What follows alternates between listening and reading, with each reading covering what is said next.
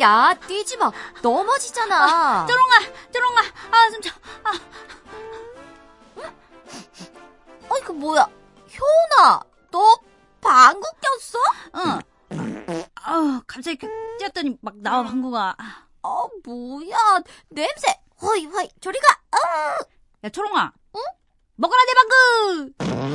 어, 그만. 어. 맛이 어떠냐, 내 방구! 뻑뻑뻑! 아, 진짜, 나 또 할 것 같아. 효은이, 너는 꼭 방귀쟁이 며느리 같아. 방귀쟁이 며느리? 뭐야, 그게? 어제 우리 엄마가 들려준 옛날 얘긴데, 궁금해? 응, 궁금해. 아, 궁금해, 궁금해. 알았어, 알았어. 그럼 우리 엄마한테 또 해달라고 하자. 엄마! 엄마! 옛날 옛날 방귀쟁이 며느리 얘기 해주세요. 궁금해, 궁금해.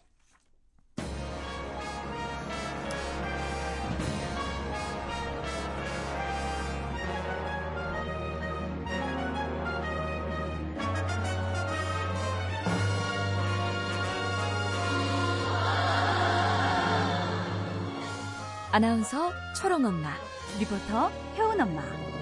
라디오하는 두 엄마가 들려주는 어린이 동화. 궁금해, 궁금해.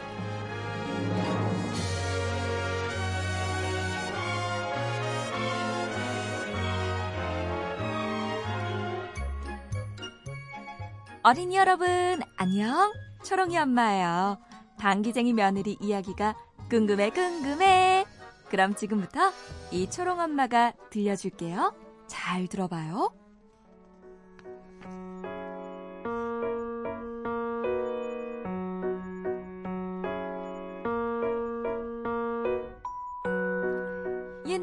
옛날 어느 집에 예쁘고 마음씨도 고운 며느리가 들어왔어요.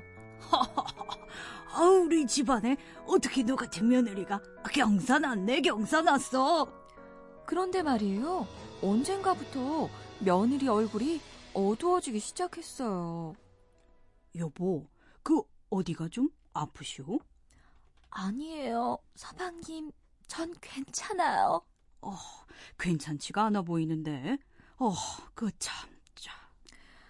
그러더니 며느리의 얼굴이 하루하루 날이 갈수록 점점 노랗게 노랗게 노랗게 뜨기 시작하는 거예요. 대체 며느리는 어디가 아픈 걸까요?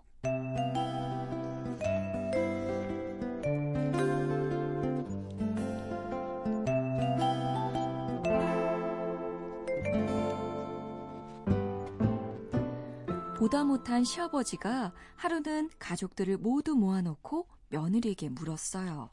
아니, 얘 새아가 너 때문에 온 가족이 말이야. 아, 걱정이 이만저만이 아니다. 대체 어디가 불편한 거냐? 응? 그거 좀 솔직하게 말해보거라. 응?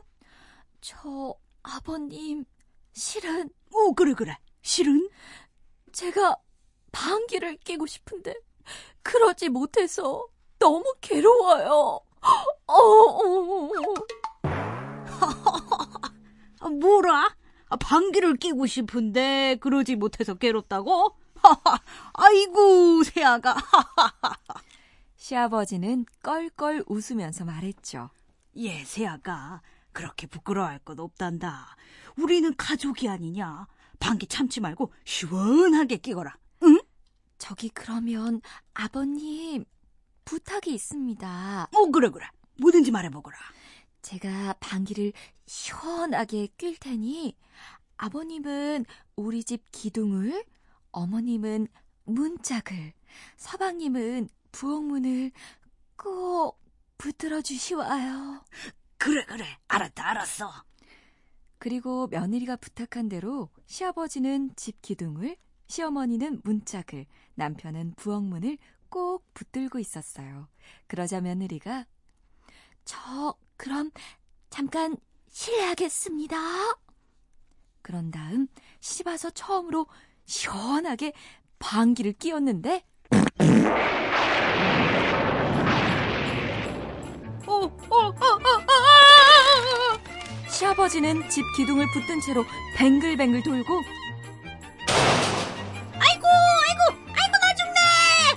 시어머니는 문짝에 매달려서 날아갈락 말락. 그리고 부엌문을 잡고 있던 남편은 그만 손이 미끄러져서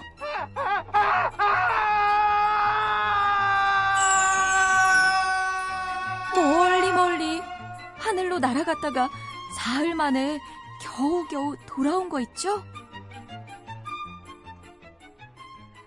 아, 내 달나라에 잠시 다녀왔소. 토끼는 없더이다.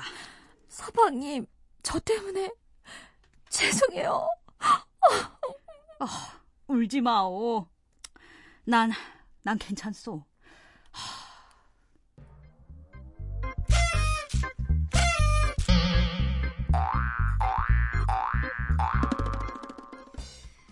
남편은 이렇게 괜찮다면서 아내를 달랬지만 시아버지의 생각은 달랐어요.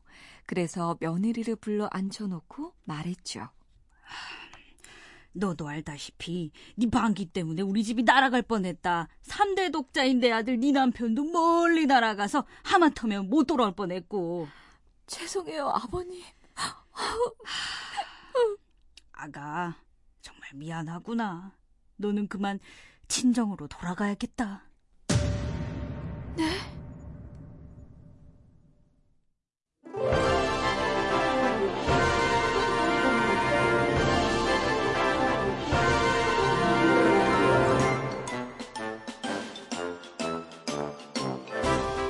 이렇게 방귀쟁이 며느리는 방귀 때문에 시댁에서 쫓겨나서 친정으로 돌아가게 되는 걸까요? 궁금해, 궁금해. 하지만 오늘은 여기까지. 다음에 이어서 들려줄게요. 방귀쟁이 며느리 이야기가 궁금해, 궁금해.